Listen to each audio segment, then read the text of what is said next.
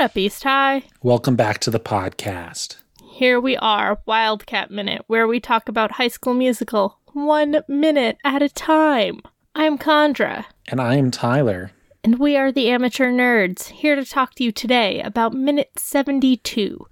Minute 72 of High School Musical starts out with Troy finishing his sentence where he does not want to be the basketball guy, and ends with Troy singing, Looking in Your Eyes.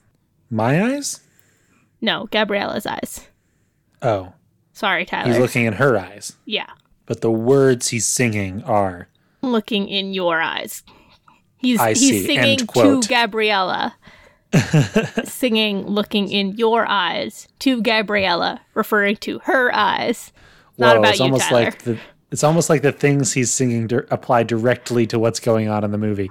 Anyway, We've had that conversation about that song before, and we will have it again. So, yeah, uh, we get the kind of escalation of this conversation. Uh, Troy gets a little more emotive, as it were. yeah, I wrote down on my notes they can't handle it, but I I don't remember who who said that or what that means. I think it gets to the summation of Troy's feelings in that he is reiterating, like, he wants to sing. If other people can't get behind that, that's their problem. It's about how he feels. Gabriella asks, What about your dad? And he's like, it's not about my dad. He's, yeah, he's like, I didn't do anything wrong. My team let me, like, I didn't let my team down. My team let me down. Like, he's obviously Yeah, been thought that was a good thinking about all of this. And it's really coming out as, no, this is who I want to be.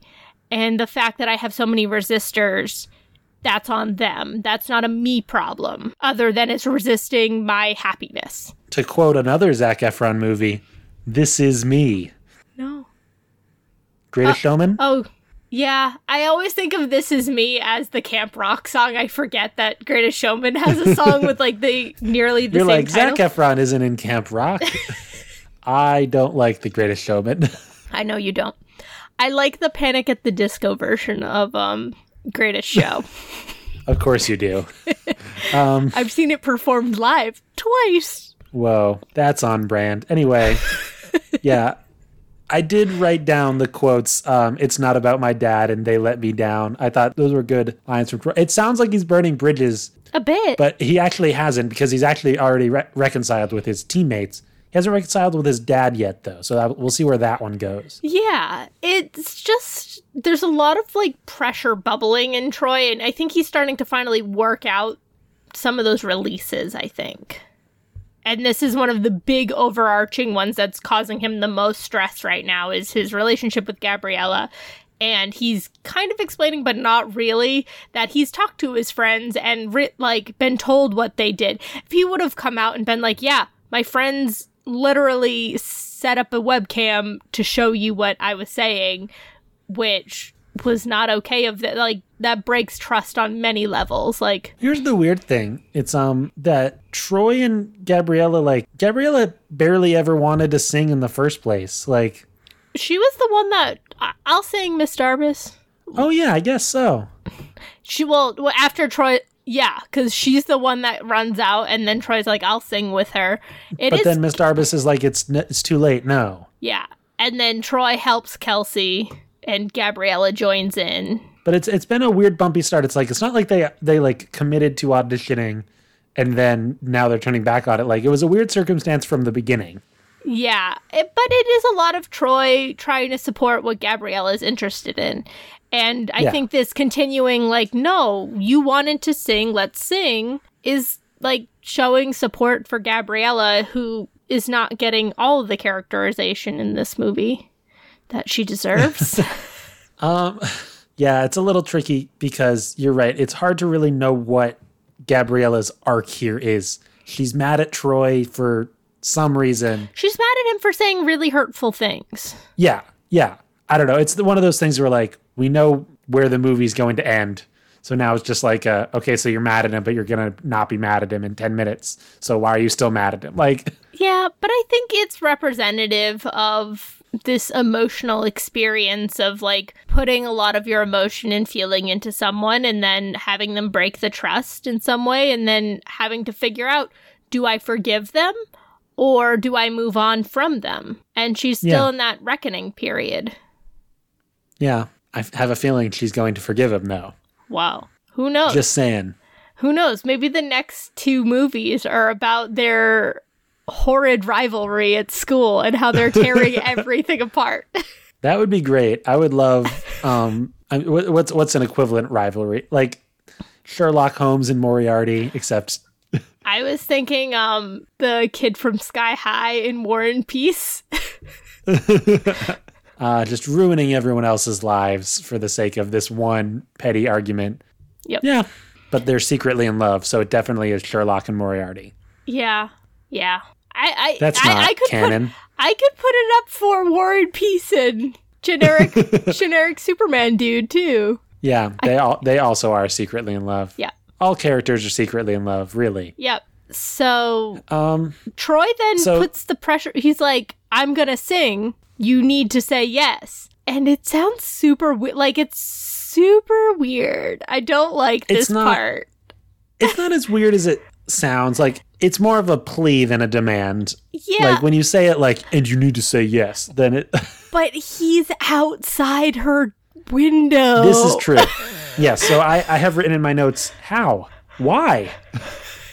He How did he get up there? he climbed One. up while on the Where? phone, which is impressive. and Um and why did he feel that this was necessary? Like I feel like the the, the cute romantic move would have been to like be on the ground outside the window and she comes out on the balcony. been very Romeo and Juliet, as we were talking about last minute. Yes. But not the Romeo and Juliet with the guy that looks like Zac Efron. No. Actual Zac Efron. actual Zac Efron. No, this seems much more. I don't know a whole lot about Twilight because I've never read or seen, or I have very little interaction with it. but I'm pretty sure there's some point where Edward just shows up at Bella's house and is like, "I am here now to watch you sleep" or something. And I I'm, think that does happen, yeah. and I'm like, Troy, are you pulling an Edward Cullen out of all the There's- people? There's a thin line between like sweeping romantic gesture and, and creepy as all heck. and creepy as all heck. And I think Troy is on the sweeping romantic gesture side of this line. I think if Gabriella wouldn't have picked up and started talking to him and started saying the things she was saying, like she up, Oh. she showed she still felt something for him in their If he had knocked on the window without calling, for sure, Dude, creepy. No, a hundred percent push over the balcony. Your basketball career done. But um, yeah, it's it's always fun to point out like where those lines exist. Well, to, to kind of conjecture about what the other side would be like. But this might be too much for Gabriella too. She like it's one of those things. There is that line, but you don't know what someone's line is unless you ask them in the moment. And Troy just jumps over the line. Literally, Yeah. he crosses He's, the barrier he's shooting his shot. and uh, he says, "Turn around," which made me instantly start thinking of around. exactly. And yeah, I mean, he starts singing to her. Yeah. Well, um, Before that, though, I wanted to p- I wanted to point out one thing, which is um Gabriella's bed has like these nice banisters. Like she's got Yeah. She's got a four poster bed. She, or at least she's got banisters in the back half or in like the foot of her bedside because we Yeah. don't see them in the front, like the head of her bed when she sat. Okay, sat weird. Yeah, you're right. The the front the the the headboard maybe didn't. The- there was no headboard. Oh, what? Okay, I don't know. I mean, I guess structurally you can probably pull that off with yeah, modern. because she's got a bench kind of thing. I'm thinking you. This might be too specific of a reference for you, but in the animated Hercules movie, when Meg sneaks into Hercules' villa, she lounges out on this like chalets thing and like says Phil's would go berserk and squeezes a, a squeaky of, of Phil. Um, and there are these posters behind the the bench thing. Although I'm pretty sure that bed is a four poster bed, but it kind of it I don't know anything of what you're talking about, so so basically my mindset is potentially there's like this bench kind of structure thing at the foot of her bed, and maybe that's where the post is, but that wouldn't make sense for it. Um, I don't know. so yeah, Troy starts singing, and he starts singing this song from the, beginning of the movie. Start of something new. start of something new. He's kind of he like he's singing the part that he remembers, which is the like harmony part. So it sounds kind of wonky and off key. Yeah.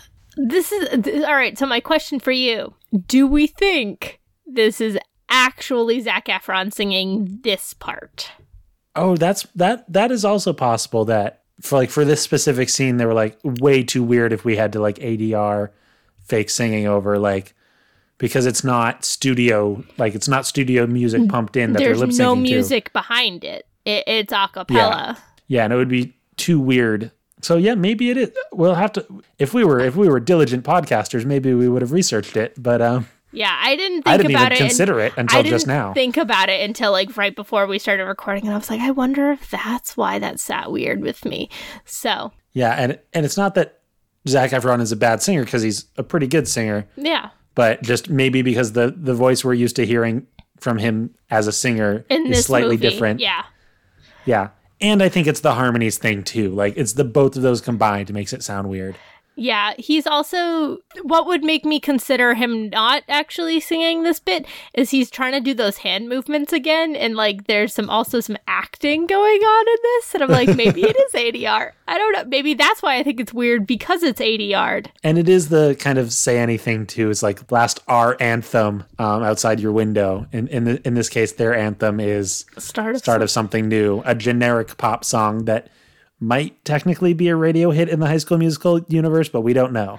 Yeah. Also, it's not necess- like for this moment, it's not necessarily the start of something new. It's the continuation of something, or maybe he's referring to like the start of something new, as in, I want to further our relationship and start a new level of this A relationship. chapter, yeah. Yeah. Level up. Um, I watch too many video game things. I like the idea of the start of something new reprise is a really funny like visual gag. Yeah. Yeah. Also, just like the concept start of something new, reprised. yeah. I mean, Yeah, he, he we'll, doesn't we'll finish see singing. what her complete reaction is Yeah. next time. yeah, how far does he sing into this song? We'll find out. Does she join him? I think would be a question. Hmm. What do you think? Um, I don't know. I, I'm gonna guess probably not because I don't think it's going to like turn into a musical number right now with a song the way we've already heard them. Maybe Miss Montez will be like, "What's going on in there?" and he'll like stop awkwardly and be like, "Oops, I gotta go." um, Bye. What I don't think is going to happen is she's just gonna like send him away and he's gonna like have to sadly climb down from her balcony. I, though I think that would be very funny. That that would be an interesting sight. Sad. How does one dejectedly d- dismount? He just jumps. He pulls in Aladdin and just jumps off the edge. And she goes, "Oh wait, no, I really do care." yeah. But in this circumstance, there's no magic carpet unless there is a magic carpet. Crossover. Yeah. Synergy. um, which which character in this movie would you turn into a magic carpet? Jason? I was thinking Jason. I feel like Jason has about the same level of participation in this movie as Magic Carpet does. Not to say I don't Yeah. like Jason. I think he's like I'm just picturing the the magic carpet making the gestures that Jason's made when he says, "But we've never actually heard you sing." The magic carpet just like doing like a like a check for Rain shrug. Mm-hmm. yeah. That's so funny. I was also thinking Jason though. Okay, shall we move on to our DCOM of the week?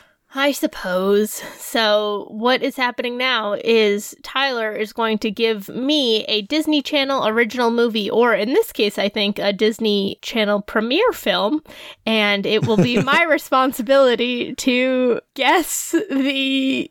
to come up with a potential plot for this title film, and then he'll tell me how close I got, basically. Yes, indeed. All right, your film is 1984's. Oh, This is like the third or fourth Yeah. Disney Channel premiere film. oh God.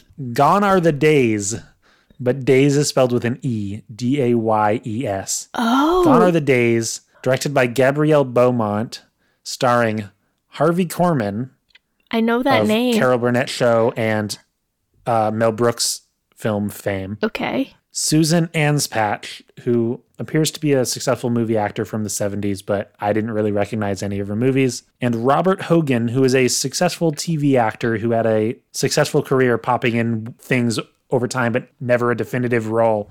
Although Hogan's Heroes, the show, is named after him because a friend of his was a producer of that show, Oh, okay. but he's not in it. Okay.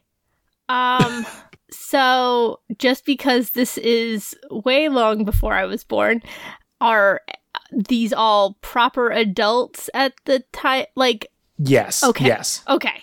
Great. Thank you. All right. So those were the days. Gone are the Gone days. Gone are the days. Oh god, already I'm getting it wrong. All right, gone are the days and days has an AE. That makes me think of old English, which makes me want to put this at a Renaissance fair. but is that a Renaissance fair or is it a period piece? is it- or is it a period piece? Yeah. And then I'm thinking it could be like Knight's Tale, but not as good as Knight's Tale, obviously. Could it be a period piece? For Disney, I'm just thinking like Disney Channel in the 80s was like the Wild Wild West. It was so crazy.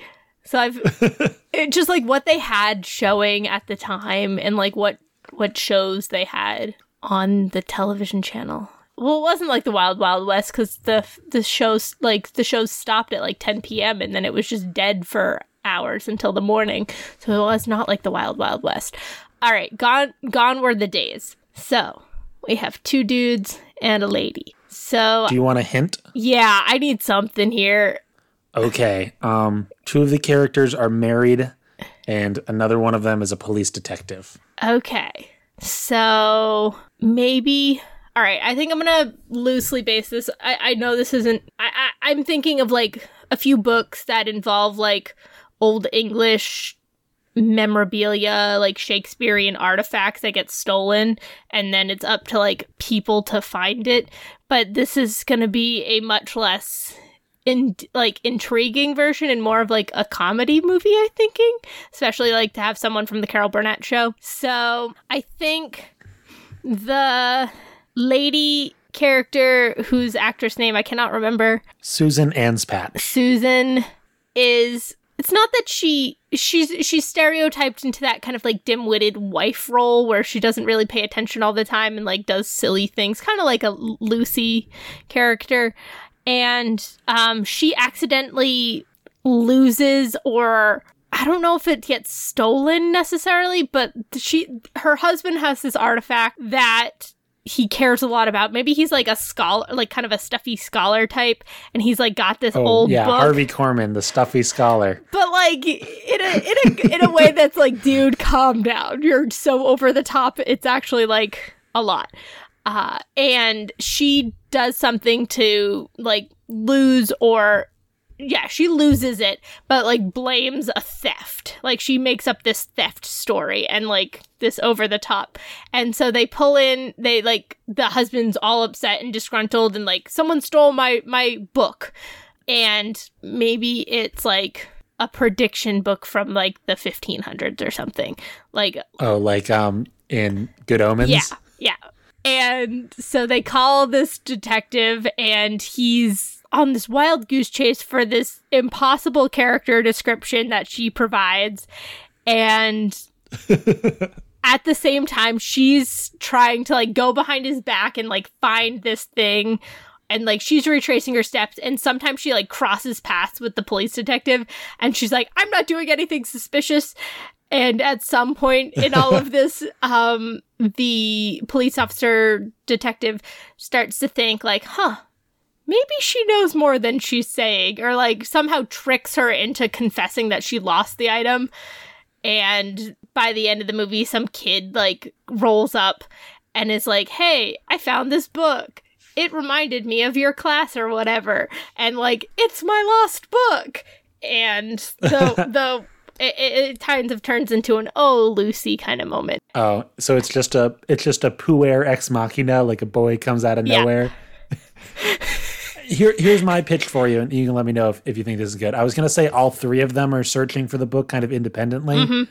but my pitch was actually for the husband. His investigation turns into thinking that his wife is having an affair with the detective.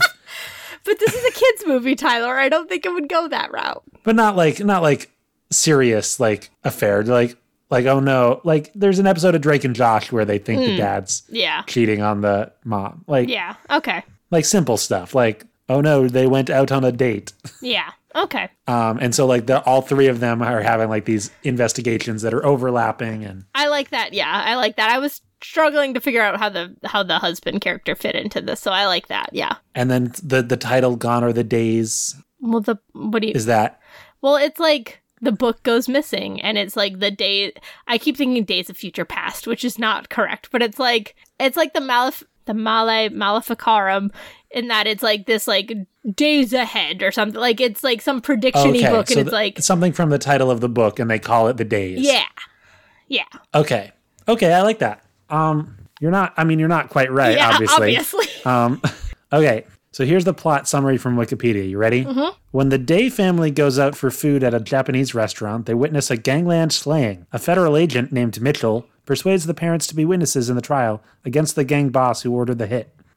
whoa, That's it. that's it. Oh, cool, cool, cool. Um, it it's a it's a comedy. It is a comedy, obviously. Um, Harvey Harvey Korman being involved. It's a crime comedy film. I ha- I have also pulled up the IMDb plot summary because I think it mm-hmm. illuminates a little bit more. Great. Not not necessarily about the the movie, but you know Yeah, more detail a little bit about the tone. After the Days family witnesses a gang shooting in a Japanese restaurant, the police persuades them to testify against mobster Delgado. Detective Mitchell gets the job to hide the four until the trial. But how shall he keep two nervous adults and their two teenage kids under control?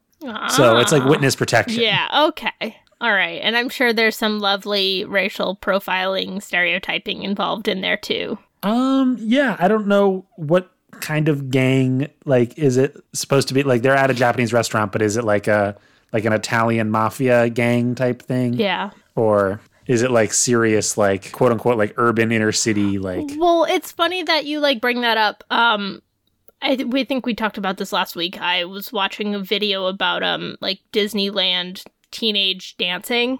Oh yeah. And um part of that like idea of getting dance clubs into theme parks and other uh, Knott's Berry Farms had a couple too um out in California was to try and distract in some ways teenage uh, teenagers from gang violence and joining gangs and that kind of stuff. And Yeah. some of the this ramifications is back in the 50s and 60s right? No this was the 80s like this was Okay. peak 80 so um there was concern i was gonna say because it's very west side story of like well yeah there's the west what go to a dance yeah, well, there's the West Side Story. There's um the Blackboard Jungle. Those kind of ones that are about gangs. But then there was this resurgence of gang violence among teens in the '80s. So that's why we get things like The Outsiders and um okay S.E. Hinton kind of stuff. And then we also get these like dance halls because there was also this revival of like dance culture with the '80s and like music videos and stuff. So it, it's just funny that this is like just slightly different genre of music yeah. But it's interesting to think like well it's in the same of like it evokes the same kind of sentiments that's like be, rebel from your parents um think for your own like 80s music had that kind of mentality especially in the music videos. Yeah i'm, I'm just like what genre like is it like madonna and like pop hits or is it like punk stuff? Like well uh, for disney they played more the madonna and like pop stuff but like yeah there was also some of this like the ramones and that kind of stuff too. So Yeah. um hard to say. but it's just funny that like I'm thinking like Blackboard Jungle and like this cautionary tale against gang violence and stuff and then you have this like comedy kind of poking fun at gang violence. yeah i mean i'm i'm, I'm sure that the crime in the movie is taken seriously but the uh the, the comedic hijinks They're a bit are buffoons. from like the family trying to like you know stay undercover but like having to hide Yeah. i don't know Maybe have to get grocery. They, they send the, the detective out to get a very specific item and he has to go to a bunch of different stores around town to Yeah. find it. the the wife is like you got the wrong kind of sugar Or I was thinking like Uh, a hair product or something because it's the oh. 80s and it's like, that's not my hairspray. and her hair comes out all wrong yeah.